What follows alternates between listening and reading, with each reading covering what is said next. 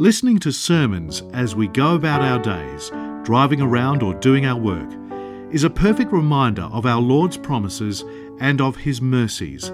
This is the mission of Upper Room Media to make the Word of God accessible to anybody and everybody.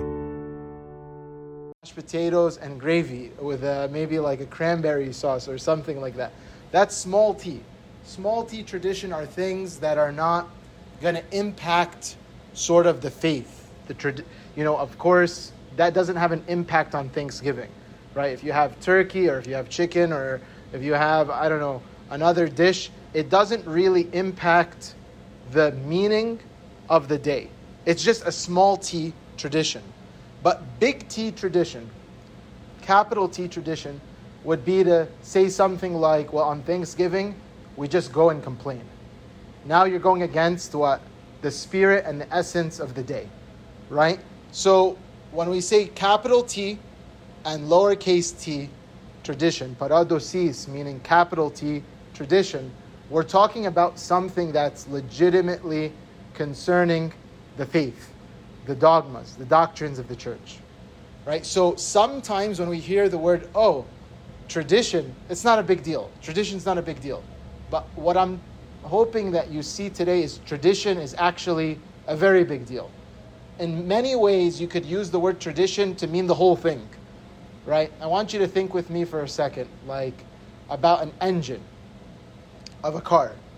A car has this sort of mechanism under the hood that has many parts. And those many parts together work collectively to produce the vehicle's ability to transport you from one place to another. When you study tradition, there are many parts of the tradition that you can study, right? But all of them together are the tradition, right? So, like when we say we're going to speak about tradition in the Orthodox perspective, in Orthodoxy, what we're saying is we want to speak about it in an overview.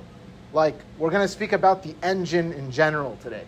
But if you want to speak about tradition, you can go in on every part of the tradition, like the Bible, like the stories of the saints, like the liturgy. Like all of these things are parts of a great thing that we call the church. Does this make sense? Are we good so far? All right, so I want to read from for you a little excerpt from one of the really good um, catechetical lectures from St. Cyril of Jerusalem. Catechetical lecture means that these were letters written for people in the early church who wanted to become Christian.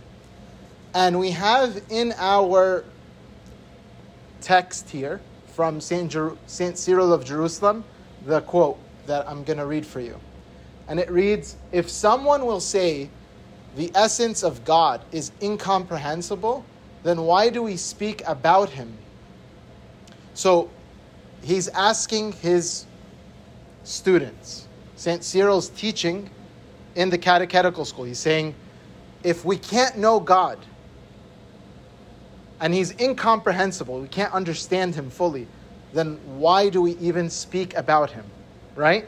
What's the point? So that's his question. And that might be the thought we have in our minds, right? God is so big, right? Why are we even here thinking about these questions? It might be uh, futile, it might be a waste of time. And he's about to say the following to give them a sense of what he means about this. He says, It is really true that because I can't, is it really true that because I cannot drink the whole river, or I can't take water from it in moderation for my benefit? So basically, he's saying, Can I take water from a river and still benefit from it? Yeah. But because I can't take the whole thing, does that mean I say it's no good? Of course not. Or again, is it true because I've entered into a great garden and can't eat all of its supply of fruits? Would you have me go away hungry? Same thing. River analogy and the garden analogy. If I can't eat the whole garden, does that mean I shouldn't eat from it? Answer is obviously no, you should eat from it. I am now attempting to glorify the Lord, not to describe him, knowing Nevertheless, I shall fall short of glorifying him worthily.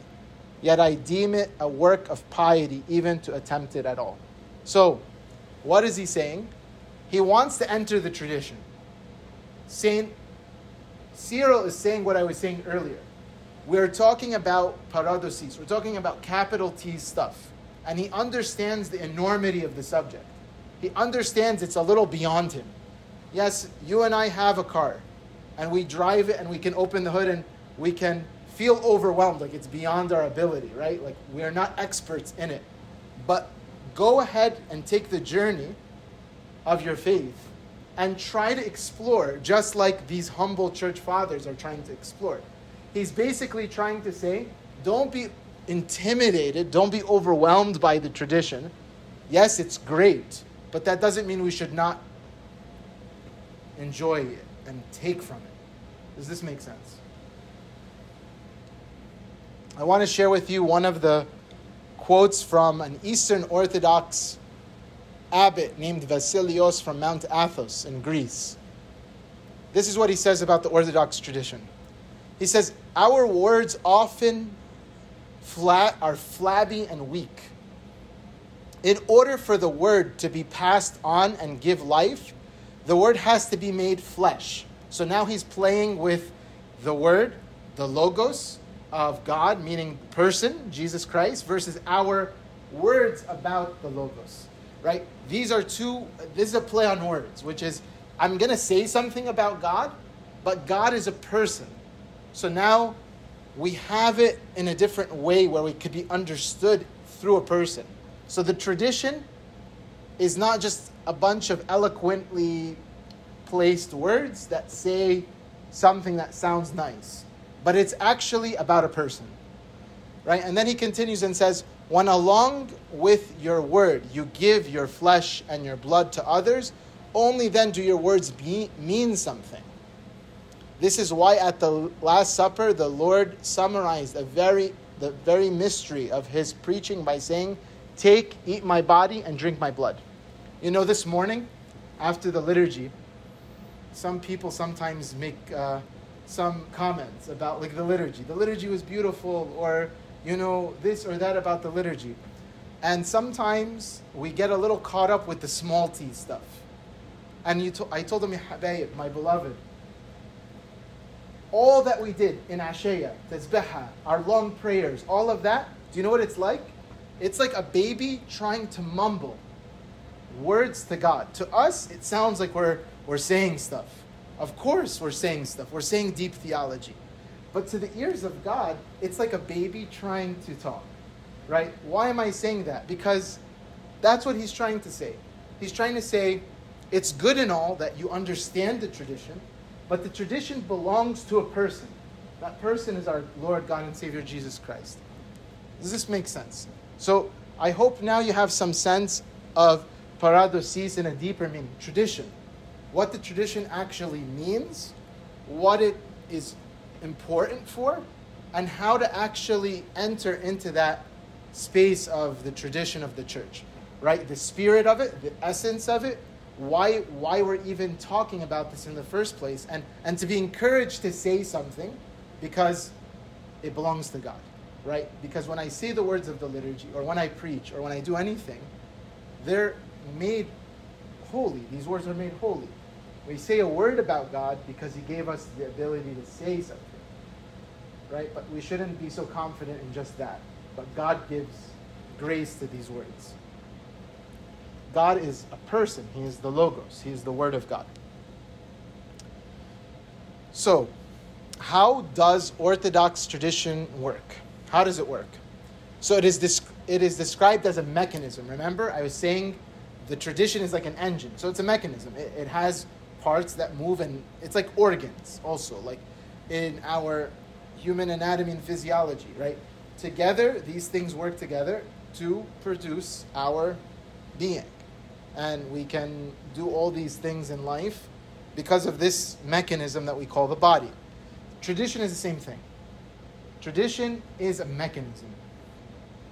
And what are the mechanics in which the tradition operates? What are the mechanics in which the tradition operates? So, there are things that are moving. There's moving parts and functions and all that. We're trying to understand how they relate and how they work.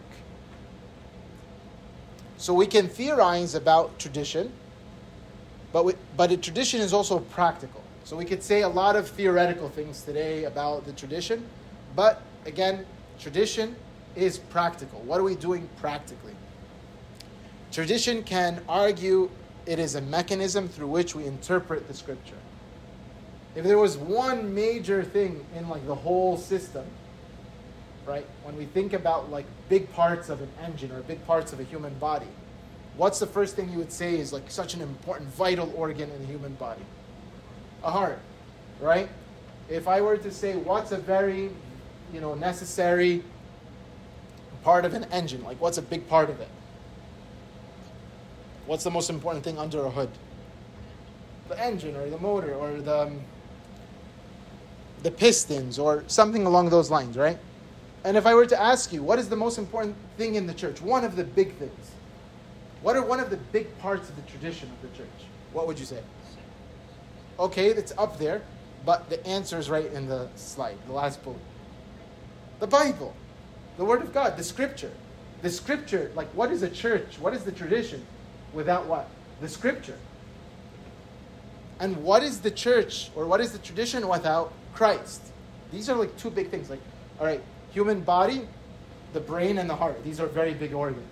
Same thing. Like if you want to parallel this with the human body, you would say Christ and the scripture. These are two very big things in the tradition. So when someone talks about the church and there's some issues with how they interpret the scripture, we have a problem.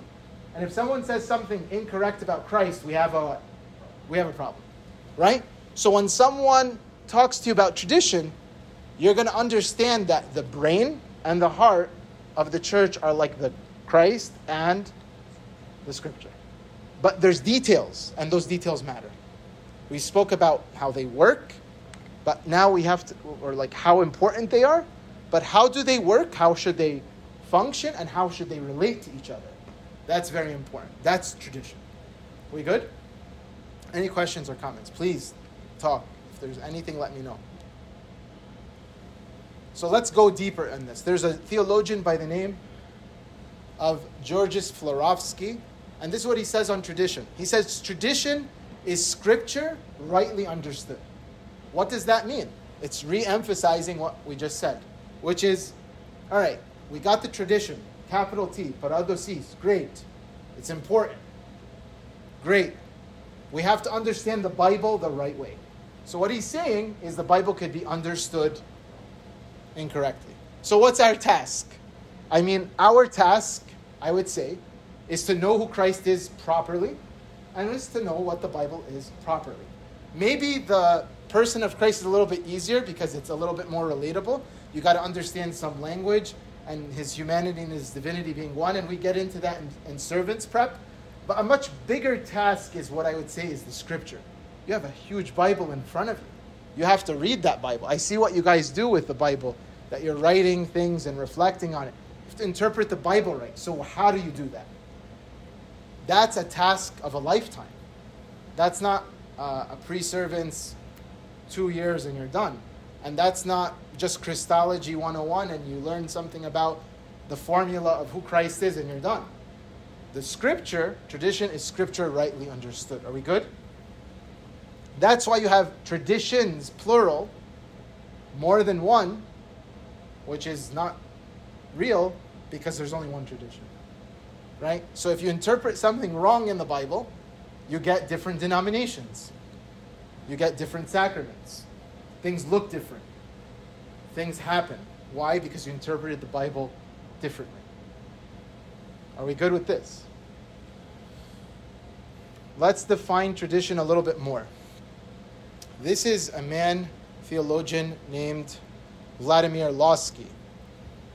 And he has a book on traditions, and this is what he says in his book Tradition is the unique mode of receiving the truth. It is the unique mode of receiving the truth. The truth is a person, the truth is the scripture. So, this is how I receive something. So paradosis, tradition, a lot like lowercase t, is things you've received. So going back to small case t, how do you know this recipe? There are some things that are similar between uppercase and lowercase t. How do you know this recipe in your family? Well, my mother passed this on to me.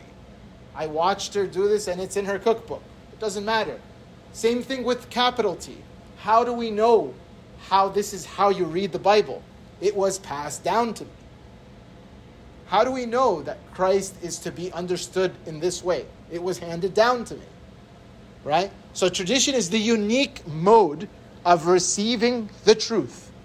It is a way to accept the truth found in the scripture. Tradition is the content of revelation. So God revealed something to us in Himself and in the Bible. It's now how we take that revelation and do something with it.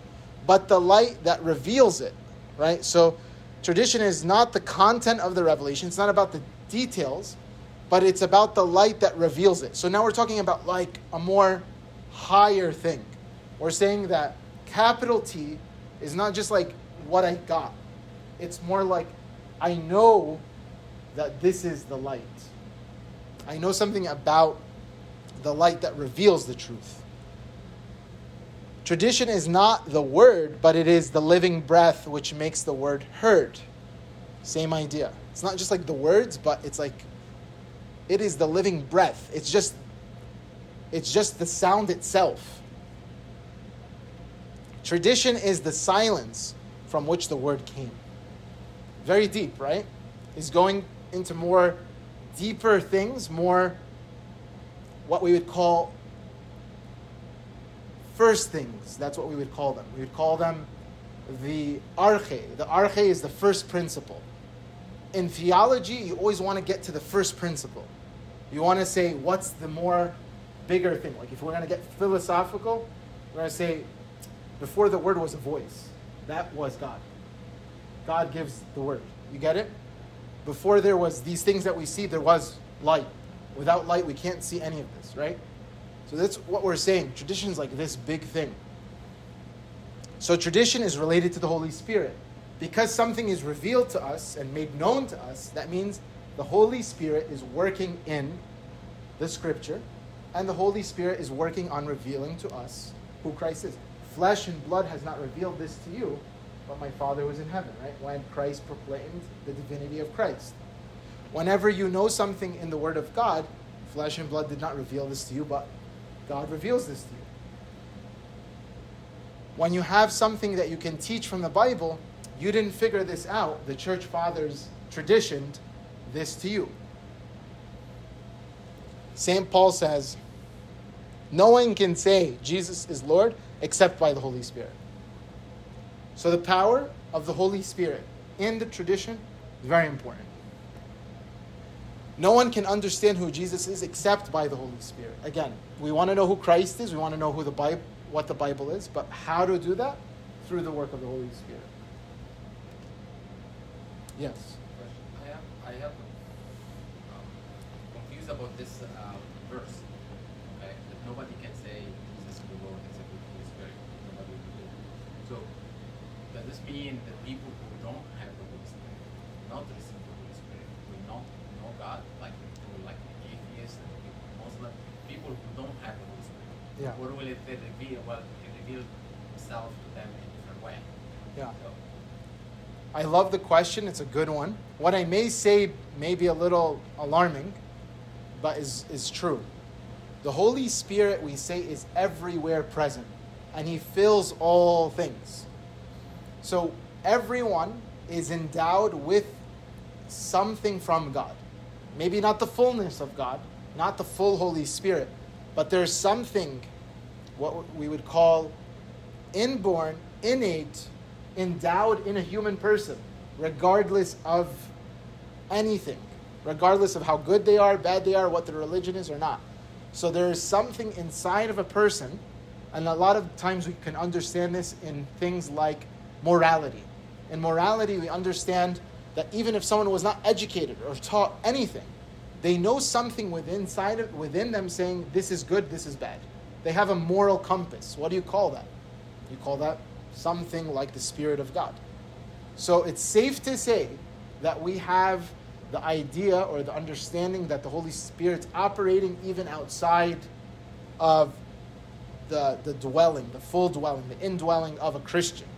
So we get way more as a Christian because we've accepted Him. But the, the Holy Spirit's still operating in non believers. And that's how they have to come to faith. There's, that's actually the only way. I hope that gives some answer to that question.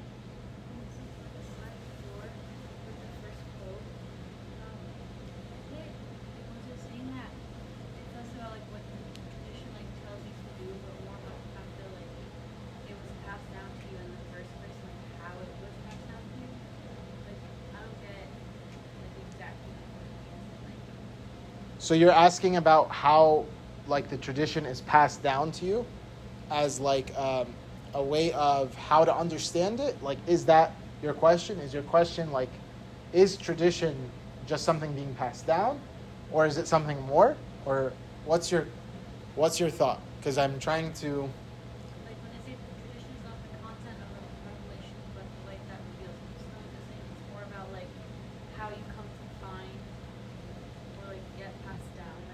Yeah. So it's a great question, and, and that quote, it might be a little confusing. Because, yes, you are receiving something, but again, we don't want to get hung up on just receiving a gift. We have to understand the source of the gift, right? Sometimes we can apply our worldly sort of feelings and emotions to how we receive something. Yeah, there's excitement around receiving something, but sometimes we forget the giver of the gift. That's what it's trying to say. You've received something amazing, but you have to understand it's not exactly yours, right? If I gave you something, I'm the owner or the sort of the source of that gift. So the tradition, what he's trying, Lossky is trying to say is, don't get too excited with receiving something alone, but understand the giver of the gift. The giver of the gift is the Holy Spirit. So it came from a, a source that is more important than what it actually is. Makes sense? Great question. Okay. I love the questions. I think it's good to ask them because it helps us together. Think about the questions that we're putting in front of us. We're talking about tradition. Tradition, capital T things versus little t things, and why, how we receive it, how it relates to other things in the church, and, and so on. So, um, how was Jesus experienced by different people? Right? This is a, uh, an idea here that's so important. Jesus was encountered by countless people. Many people encountered him. Certainly not everyone experienced him as the Lord, right? That was your question, Tamer, earlier. Like, everyone has encounters with the Holy Spirit, but not everyone says, I submit, I, I will listen, I will agree, right? So, so many people can encounter the truth in one way or another, but not everyone has the same response, right? That's very clear and obvious in the Bible, right? Not everyone said to Christ, I'll follow you. He said to many people, Follow me, and some of them said, Oh, hold up, I have to go do this. Hold up, I got to go bury my dad or my mom, right? And he, he said things about that. So there was different experiences. Does that mean there's a deficiency in the Lord? No. Does that mean there's a deficiency in the Holy Spirit? No. People respond to God different ways. That's on us. So Jesus did this, right? Some experienced him not um, as not but a blasphemer. Even like some people cursed him out, said, "You're uh, uh, the ruler of demons and Beelzebub, and uh, you should be crucified." Right? Many people said that about him. Others saw him in all these aspiring uh, ways, as like the prophets did. But others experienced him as the Lord himself. So some said, You are Christ, the Son of the living God. No one can uncover the genuine message of the scripture, that is, the message of the Old Testament and the New Testament, about the Lordship of, of Jesus, except through the gift of the Holy Spirit. So the source, the source matters instead of just receiving the gift. So, tradition and the Holy Spirit, we said they're so important. if you want to understand tradition, you need to understand the Holy Spirit. The Holy Spirit being the breath of the word of the truth, right? We always think about the Holy Spirit like a wind.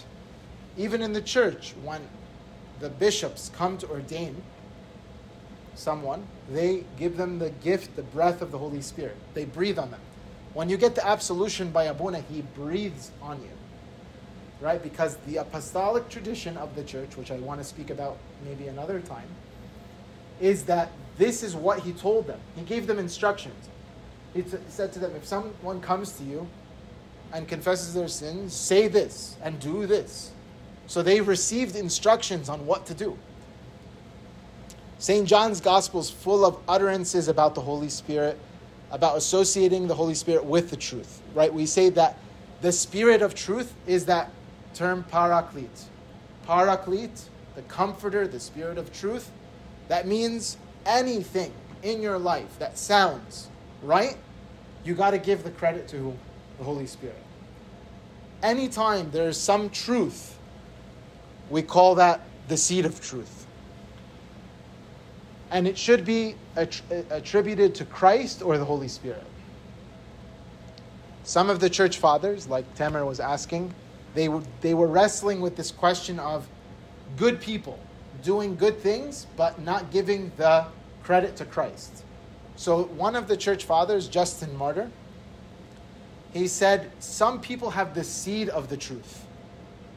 So, the seed of the truth means what? It's not fully what? Grown. So, he's basically saying you have a piece, a seed of what? Christ or the Holy Spirit. Does that make sense? the Spirit of truth, I will send you, the Comforter, the Spirit who will reveal to you all the truth. Right? So we got to pray for the Holy Spirit. We did that this summer with the Pentecost, with the Apostles' Fast. It's a big thing. The Holy Spirit is very, very important in the tradition. So the Holy Spirit and the truth go hand in hand and they define each other. One we speak of tradition in the church, we must we must very much in, in the back of our minds think of the Holy Spirit. So if you're going to think about tradition, if you're going to think about any of this stuff, you got to say, where's the Holy Spirit? Where's the Holy Spirit in my life? Call on the Holy Spirit, invite the Holy Spirit, welcome the Holy Spirit when you're trying to do godly things. When you're trying to open your Bible, when you're trying to read the Word of God, pray to God. Pray, pray to the Lord Jesus Christ. Pray to the Holy Spirit. Say, Help me know you. Help me see you. Reveal your truth to me. I care about you as the giver. Right? All the things we just said right now make a difference. Right? I would hope so.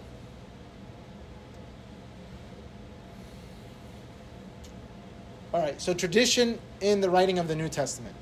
What is the Bible? Right, we said tradition, the Bible, and Christ. These are very big parts of the tradition. So, what is the Bible after all? Is it not just a set of different books written in a sequence A to Z?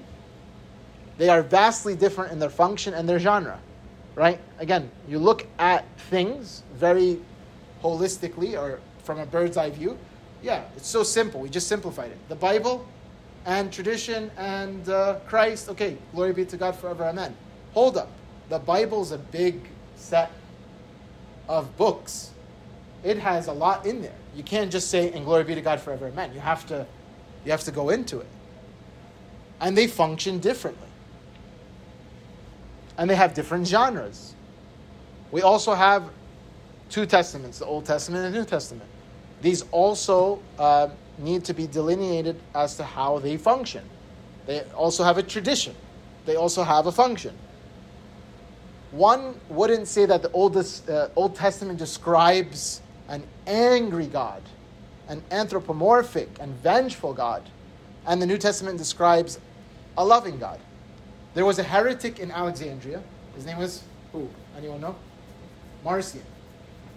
Marcion, he was a priest's son, PK. He read the Old Testament and he read the New Testament. And he said, These are two gods. Old Testament God, he gets angry, he gets upset. So, like, let's just not read the Old Testament. New Testament God, so nice. Smiles. Maybe one time he flipped the table, but that was it. Okay? So I like the New Testament God, so we're going to go with Jesus. Old Testament God, no, no, no. So what does that mean? There's two gods and they're different. Big problem. Do you see what we're saying here? So when you're saying Old Testament, New Testament, oh, what's the big deal? Glory be to God forever, amen. Old Testament, this is information, right? But information, look at what it did to Marcion, right? If you look at it at face value, you're going to say heretical things. So you have to be careful. You have to be careful. Yeah, why is the Old Testament seem this way? What does it mean that God did this or that? How do we make sense of hard verses? How do we un- make sense of violence in the Old Testament? How do we make sense of the bloodshed? We got to we got to look into that, and we have to figure that out. How do we make sense of polygamy, multiple marriages? How do we right? These are hard questions, but we have to come up with sound traditional teachings, and we have them. We have answers for these things. So, that's what I was saying. This is actually her- heresy refuted in the second century called Marcionism. So his name, Marcion, is, is now transferred into Marcionism, and that's a whole issue, right? Uh, that we obviously don't have anymore because it got squashed. No one agreed with this, by the way. Maybe a few people followed and it fizzled out. So, nonetheless, the Old Testament and the New Testament are two different worlds, but they are still one Bible. Such as the New Testament is not more um, is not just more scripture added on after the Old Testament, right? It's not just like okay, here's some extra stuff that we're gonna say. I think I'll go for another three minutes and we'll take a break. So, the tradition in the writing of the Old Testament. So, we said a little bit about, all right, in general, the Old Testament and the New Testament, and Marcionism and all of that. So, in the New Testament, it is referred, uh, so, New Testament refers to the, the scriptures as the Old Testament. Does that make sense? So, whenever you hear in the New Testament the scriptures, the scriptures would mean the Old Testament. Scriptures is coming from the word graph graphi, graphi meaning the writings, the writings meaning the scriptures. So you could refer to scripture as the whole Bible, or more specifically, the Old Testament. When St. Paul says Jesus died and rose again according to the scriptures, Jesus died and rose according to the Old Testament. Oh my God. That makes a big difference. Right? when Jesus in the New Testament is saying to people that understand what the word scripture means, and he says, I died and I rose according to what? The scriptures, he's saying, this happened in the Old Testament. What do you mean? I didn't see that you were born and died and rose in the Old Testament. Well, he said it. So he's saying, I'm eternal. He's saying, I was there from the beginning. Hold up. So now you just gave us a big task. We need to find you in the Old Testament. So if I give you the Old Testament right now, guys, and say, guys, I'm going to give you a, a, great project. Find everything you could possibly find in the Old Testament that refers to Jesus. Do you know how many references you will come up with? On your own. You don't even have to be educated. You'll see it. Now imagine I gave you some tools like the church fathers. You, you're going to have thousands of examples. And not just that, how amazing would it be for you to say, wow, I never thought of it like that. Something is being revealed to you. So, yes, he took flesh, he became man. Then he says something like that. He drops a bomb on us. He gives us a huge task to figure out who he is and how to find him in the Old Testament. How beautiful is that? That's what we should be doing. That's why we have a Christocentric reading of the Old Testament. We good? He also says, according to Moses, the Psalms and the prophets. So he's getting more specific. So read Moses, you're going to find me. He's telling the Jews, read the Pentateuch. Read the Torah. You're going to find me even in your Torah. But they didn't want to see it. Read the Psalms. They speak of me. They didn't see him. The prophets, they speak of me. See him. How could you miss it? So, so strange. But we make the same mistake in our own way. Now that Jesus has come and that Jesus has lived and taught and most significantly died on of his own will, Christians from the very beginning read the Old Testament in a completely different way. We read the Old Testament, the scriptures, in the light of Christ, with the lens of Christ. We understand it backwards. We understand it backwards. Now we have Christ, and we can see the Old Testament and bring it back to Him.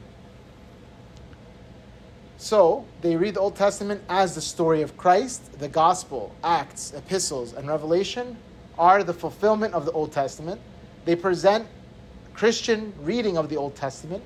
Jesus says this Moses, he said it. Jesus, our Lord, God and Savior, Jesus Christ said, Moses wrote of me. He's, it doesn't get more explicit. He's not even saying it in like a parable or in a like symbolic way. He says, Moses wrote of me. Can you imagine listening to Christ teach in a synagogue and say that? One time he said, Today, this has been fulfilled in your presence.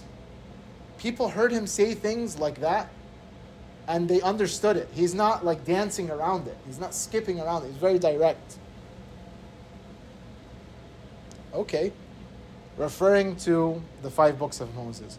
Another biblical example is at the end of Luke's gospel, the story of the disciples to the road of Emmaus. They opened the scriptures and they broke bread and then they knew who he was. Same thing, like you said, Mark. Marcus. Marco. You said the liturgy is important. Yeah. In the road to Emmaus, they knew him after they broke bread. They knew him after reading the Bible. So, same thing. They knew him backwards, understood him backwards. Beginning with Moses and all the prophets, Jesus interpreted to them in all the scriptures the things concerning himself. The law and the prophets and the Psalms were all about Jesus Christ. The Old Testament, we see the tradition functioning in a way to read and interpret the, scriptures, the Old Testament, and tradition continues to read the Bible this way. This is the traditional way to read the Bible. So we've been speaking about paradosis, capital T. Again, let's distinguish. You shouldn't think in a superficial way now. You shouldn't be like, it's a tradition we come and we read the Bible on this day and glory be to God forever, amen. No. You would have this would have went right over your head and you would have not gotten anything. We're saying something more superior. Tradition is in my life and in the life of the church, we understand that God says that He is from the beginning and that I will understand Him backwards. And in my life, I will experience Him that same way. And He is the message and He is the giver of the gift. And this is how I read the Bible. And this is what it means in my life.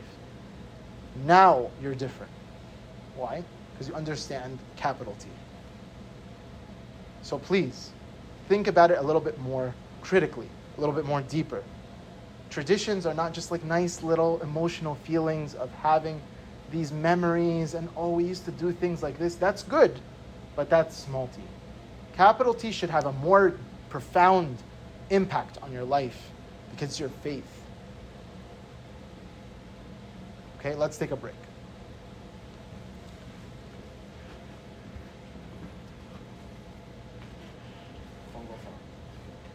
Stretch.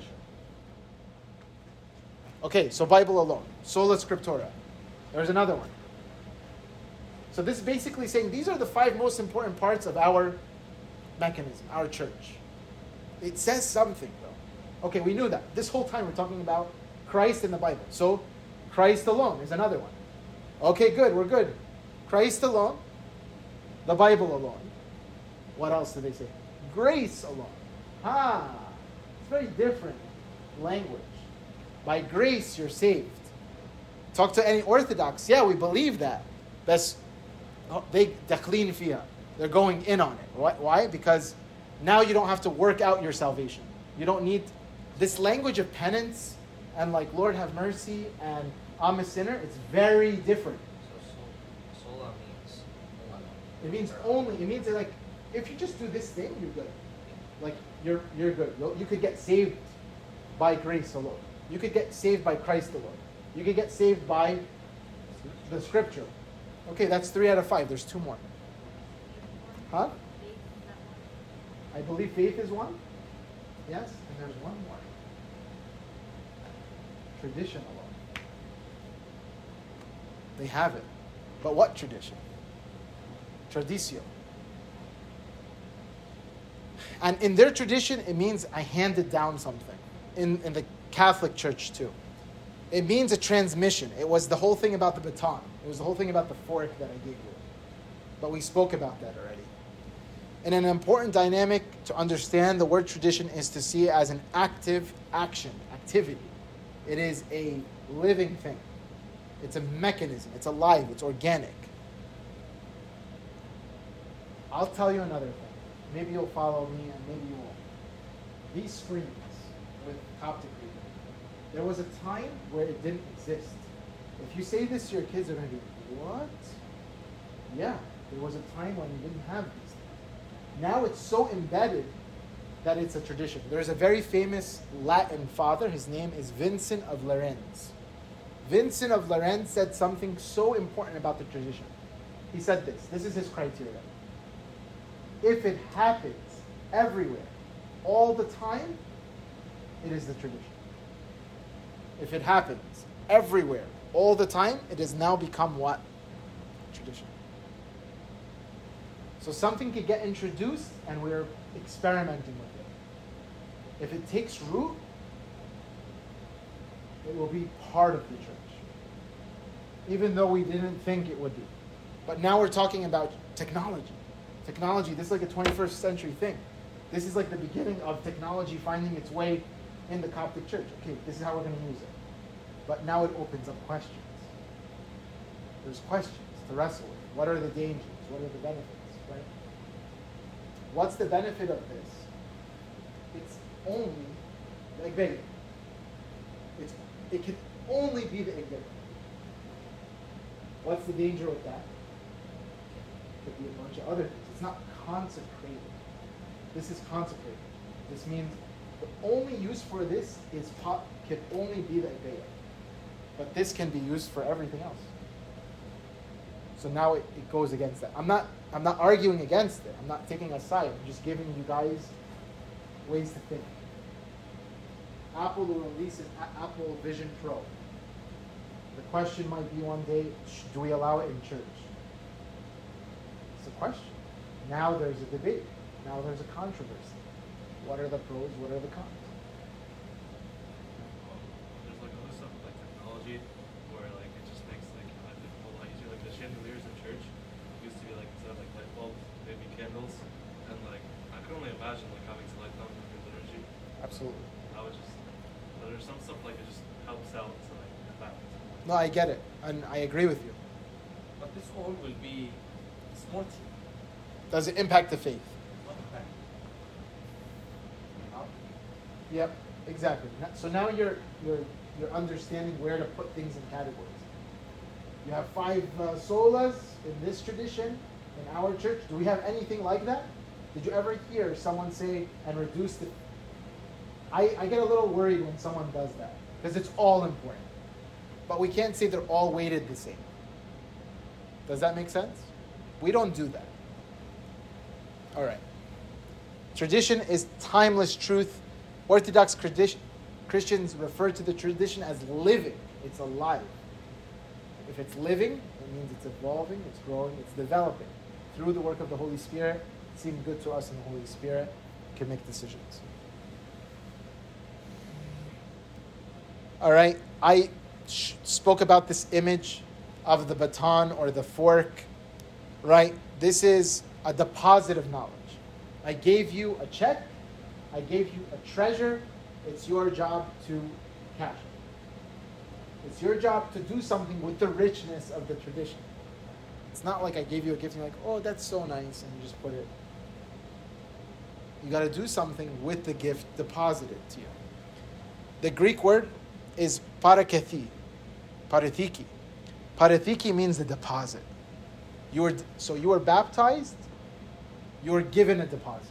You were given all the keys to all the doors of the church, the spiritual keys. St. Paul exhorts his reader to guard what is entrusted to them. You are entrusted, you are a steward, you are a caretaker, you are a guardian of the tradition. Keep the tradition, keep the faith. Right? So you think of it differently now. Who Jesus is and what he has done for the salvation of the world. A message is simple that Jesus has come into the world, died, and rose for us and our salvation. So it can be extremely cl- complex, and what is being traditioned or handed down to us is important. Almost done. There's something called the two source theory of tradition. This is important. In Catholicism, there is a two source theory called scripture and tradition. Scripture and tradition. That's called the two source theory of tradition. This two source theory came up as a reaction to what? Sola scriptura. So when you say in the Protestant tradition, sola scriptura, that scripture alone reveals the truth, scripture alone reveals the truth, but as an authoritative source coming from the church and from Christ. In the reaction, the Reformation of idea was an articulation of a second source as what? Tradition. That's what we were saying. So, where you at one hand have the scripture and the other hand have a tradition, tradition is content, such as the writing of the church fathers. Tradition is the writing known as the church fathers. That's what I stress. That's what I stress a lot. As a, if there's one trademark that's Abuna Anthony, it's what the father said. If you look at what I do in my Bible study, it's what the father said. What did the father say?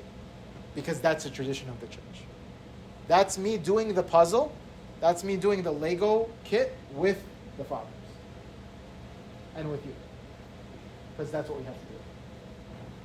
Can we can we say that some of the same father were canonized and became scripture, New Testament scripture? Oh yeah, that's a great.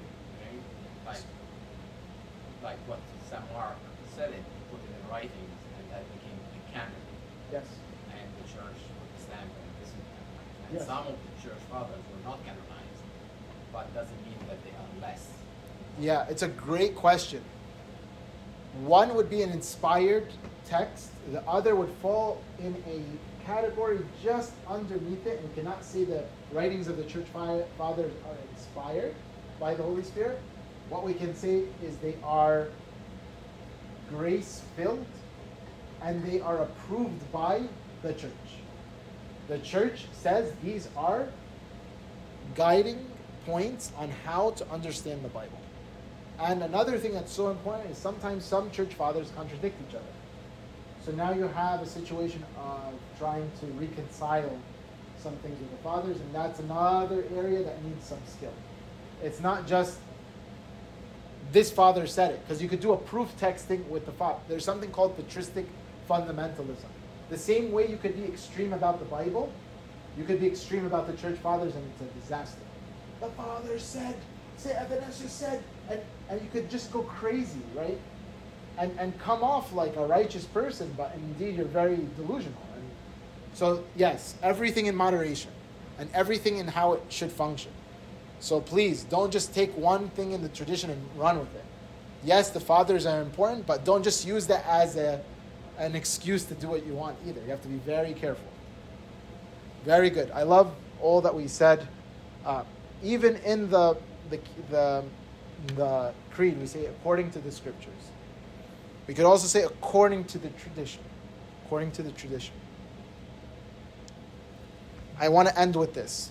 Uh, two more slides and I'll be done. Tradition, small t, can sometimes come off like expressions. I'll give you an idea. We are one faith, one Orthodox faith with the Syrian, the Armenian, the Indian, the Ethiopian. What if I told you they have a tradition in the Armenian church when they do the liturgy? They just put the wine in the chalice and not water. Oops. Now someone that's like a hardcore Coptic, be like, you didn't put water? You didn't put water in the chalice? Is this the blood of Christ? Look, that's that's shallow, that's very low level tea thinking. Because this is a flavor, this is an expression. It's not that the water is like the water that came out of Jesus' side, and so we're right and they're wrong. No. This is still the blood of Christ. It's still one faith. You have a right to go into communion there. They can come to communion here. But it's like this one is chocolate, one is vanilla, one is strawberry, one is pistachio. They're all ice cream, and they're all approved. They're approved by the church as the ingredients are good. And the way they arrange them are acceptable for them. So don't just come and say, you know, I know something. The Armenian church, I'm just giving you an example. I just wake up one day like, you know what? I don't want to put water in the chalice. I put just the wine today. No. It doesn't justify it because I know something from another tradition or a hymn. Oh, in this church they do this, so that makes it right because we're in communion with them. No, it doesn't. In their church, that's what they do, and it's okay if I attend with them and sing with them like that because that's your tradition. It's expressions, it's flavors, and everyone needs to stay in their lane. If I take chocolate and pistachio and I try to mix them, it's ack. So, It's so- good on its own for what it is. So if you were doing liturgy over there, and you would mix the water, There's a very fine line of how you could blend things, and that's you have to walk on a very fine line. Actually, in two weeks, I'm going to be praying with uh, the Syrian Orthodox, and I'm going to be very like tippy toe. Like it's not a simple thing to do. I'm going to follow their instructions, but I'm not going to do something that is sensitive to my tradition. That's hard to that's hard to do. And that's a very rare thing, by the way, to find something co- like we have something. I wish you could see it. It's called a concelebrated liturgy. This used to happen many times in the past. I wish one day you could see it.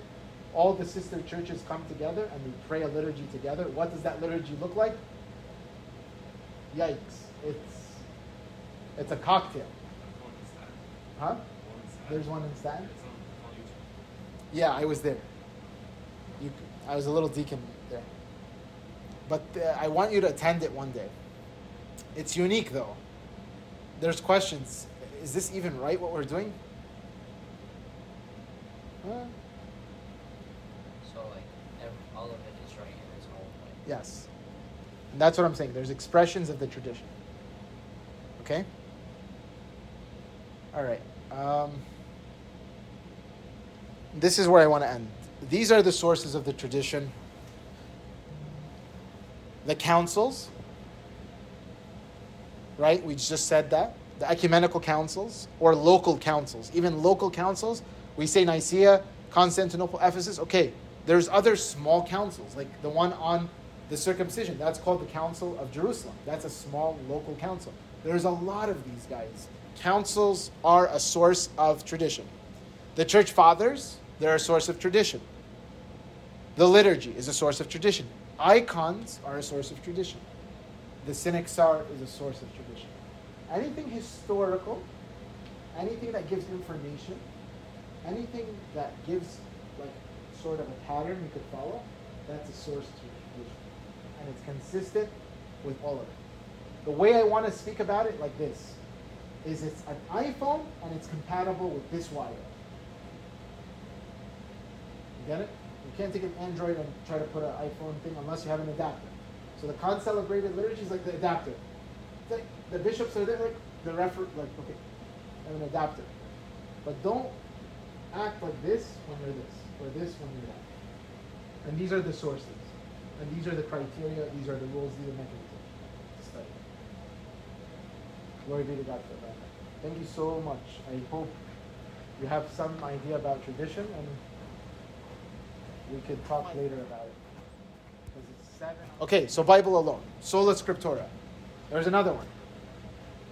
So this is basically saying these are the five most important parts of our mechanism, our church. It says something though. Okay, we knew that. This whole time we're talking about Christ in the Bible. So Christ alone is another one. Okay, good, we're good. Christ alone, the Bible alone. What else do they say? Grace alone. Ah, it's very different language. By grace you're saved. Talk to any Orthodox. Yeah, we believe that. That's they fiya. They're going in on it. Why? Because now you don't have to work out your salvation. You don't need this language of penance and like Lord have mercy and I'm a sinner. It's very different. So sol- sola means only. It means only. It means like if you just do this thing, you're good. Like you're you're good. You could get saved by grace alone. You could get saved by Christ alone. You could get saved by the Scripture. Okay, that's three out of five. There's two more. Huh? I believe faith is one. Yes, and there's one more.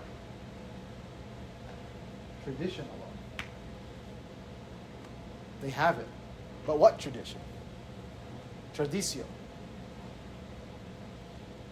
And in their tradition, it means I handed down something. In, in the Catholic Church, too. It means a transmission. It was the whole thing about the baton, it was the whole thing about the fork that I gave you. But we spoke about that already. And an important dynamic to understand the word tradition is to see it as an active action, activity. It is a living thing, it's a mechanism, it's alive, it's organic. I'll tell you another thing.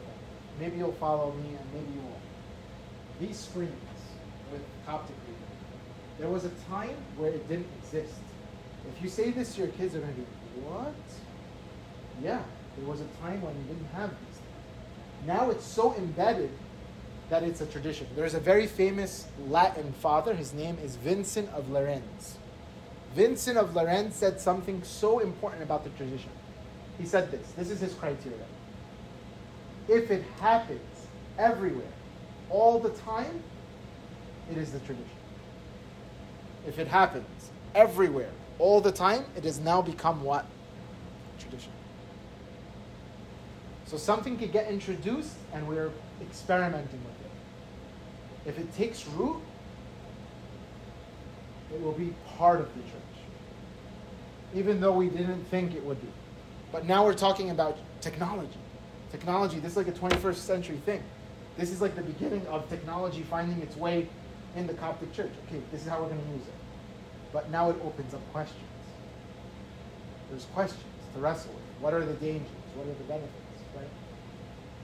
What's the benefit of this? It's only the Igbeya. It's it can only be the Igbeya. What's the danger with that? It Could be a bunch of other things. It's not consecrated. This is consecrated.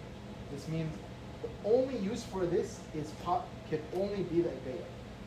But this can be used for everything else. So now it, it goes against that. I'm not I'm not arguing against it. I'm not taking a side. I'm just giving you guys ways to think. Apple will release an Apple Vision Pro. The question might be one day, do we allow it in church? It's a question. Now there's a debate. Now there's a controversy. What are the pros? What are the cons? Um, there's like other stuff with like technology where like it just makes like life a whole lot easier. Like the chandeliers in church used to be like instead of like light bulbs, they'd be candles, and like I could only imagine like having to light them in your liturgy. Absolutely. I would just, but there's some stuff like it just helps out to like that. No, I get it, and I agree with you. But this all will be small. Does it impact the faith? What impact? How?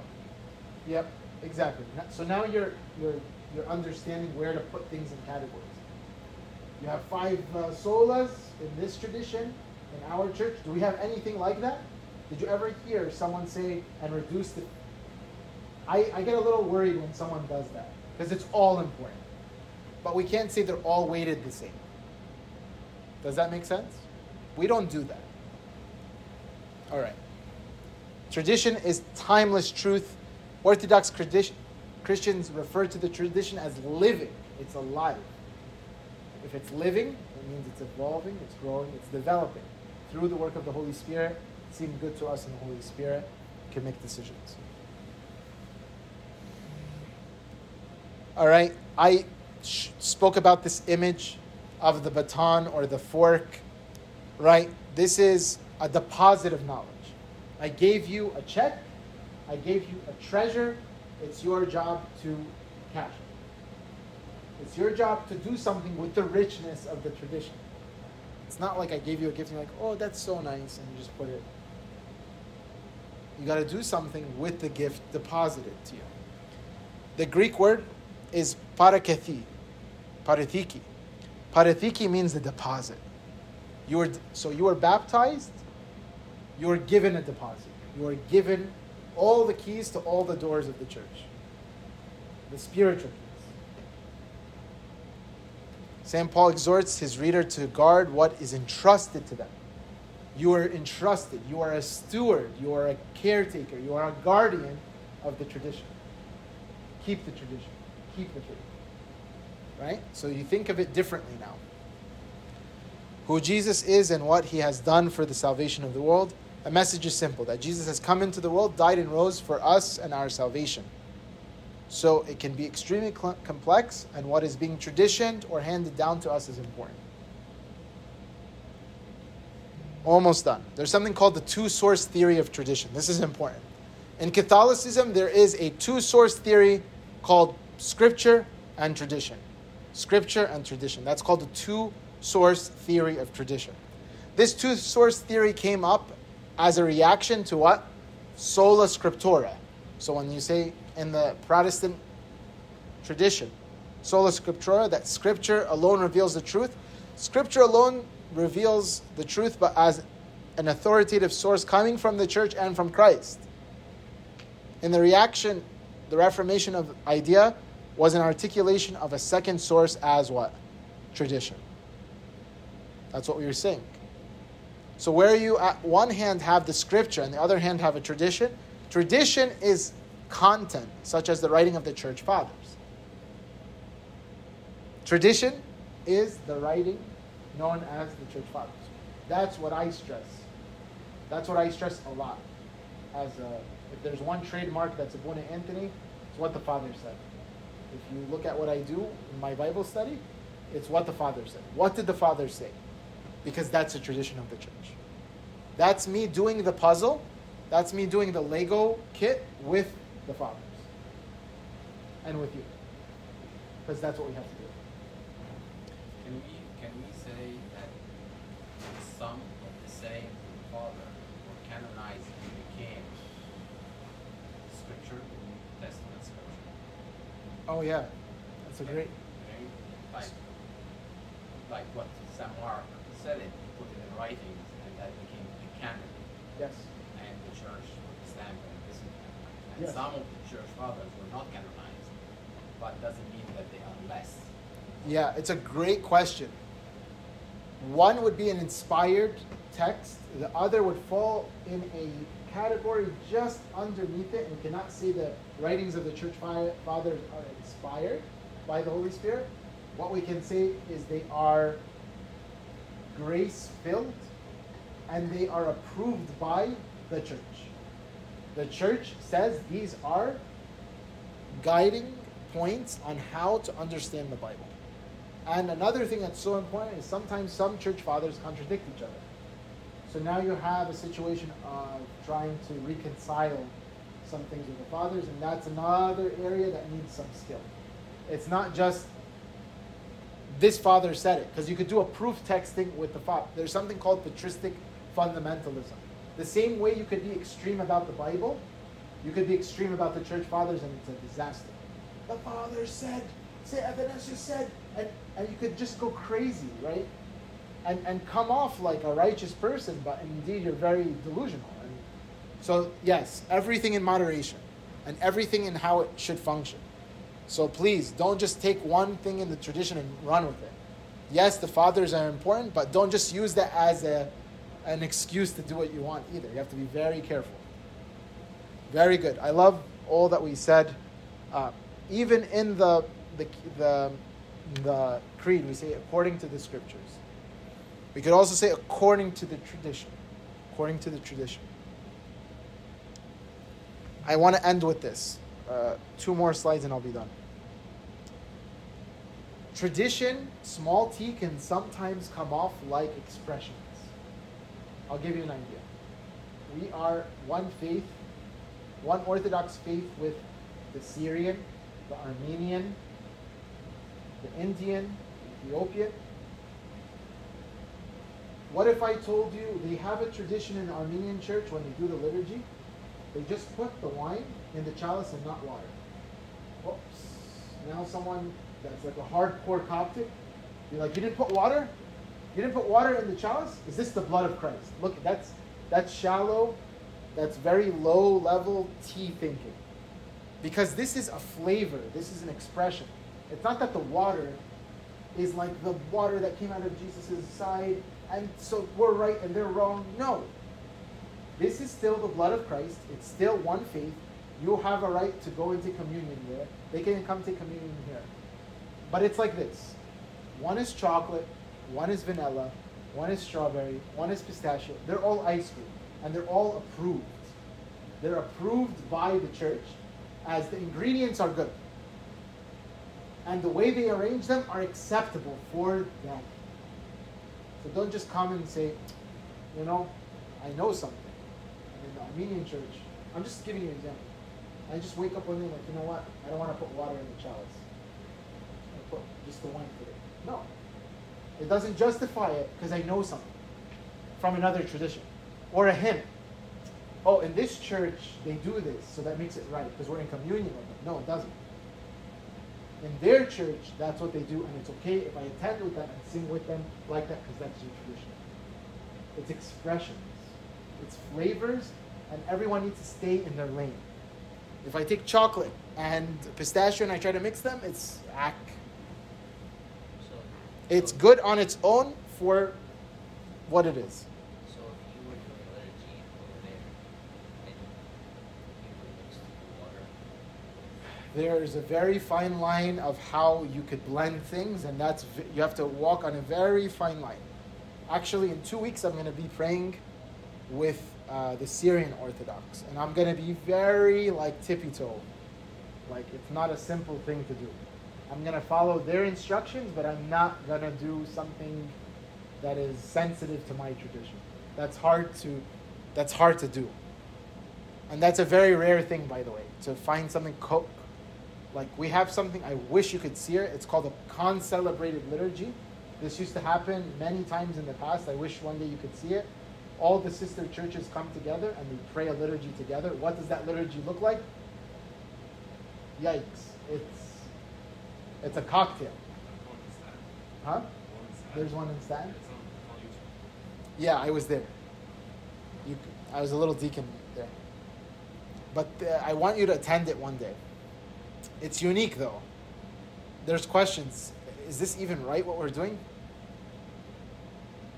Huh? so like every, all of it is right in its own way. Yes. And that's what I'm saying. There's expressions of the tradition. Okay? All right. Um, this is where I want to end. These are the sources of the tradition the councils, right? We just said that. The ecumenical councils or local councils. Even local councils, we say Nicaea, Constantinople, Ephesus. Okay, there's other small councils, like the one on the circumcision. That's called the Council of Jerusalem. That's a small local council. There's a lot of these guys. Councils are a source of tradition. The church fathers, they're a source of tradition. The liturgy is a source of tradition. Icons are a source of tradition. The Synaxar is a source of tradition. Anything historical, anything that gives information, anything that gives like sort of a pattern you could follow, that's a source of tradition. And it's consistent with all of it. The way I want to speak about it like this is it's an iPhone and it's compatible with this wire. You get it? You can't take an Android and try to put an iPhone thing unless you have an adapter. So the concelebrated liturgy is like the adapter. Like the bishops are there, like the refer, like okay, I'm an adapter. But don't act like this when you're this, or this when you're that. And these are the sources. And these are the criteria, these are the rules, these are mechanisms to study. Glory be to God for that. Thank you so much. I hope you have some idea about tradition and we could talk later about it. Because it's seven on a This talk was brought to you by Upper Room Media. We hope that this talk has, through the grace of God, touched your heart, and we pray that it will not only inform you, but will also transform you and your life with Christ.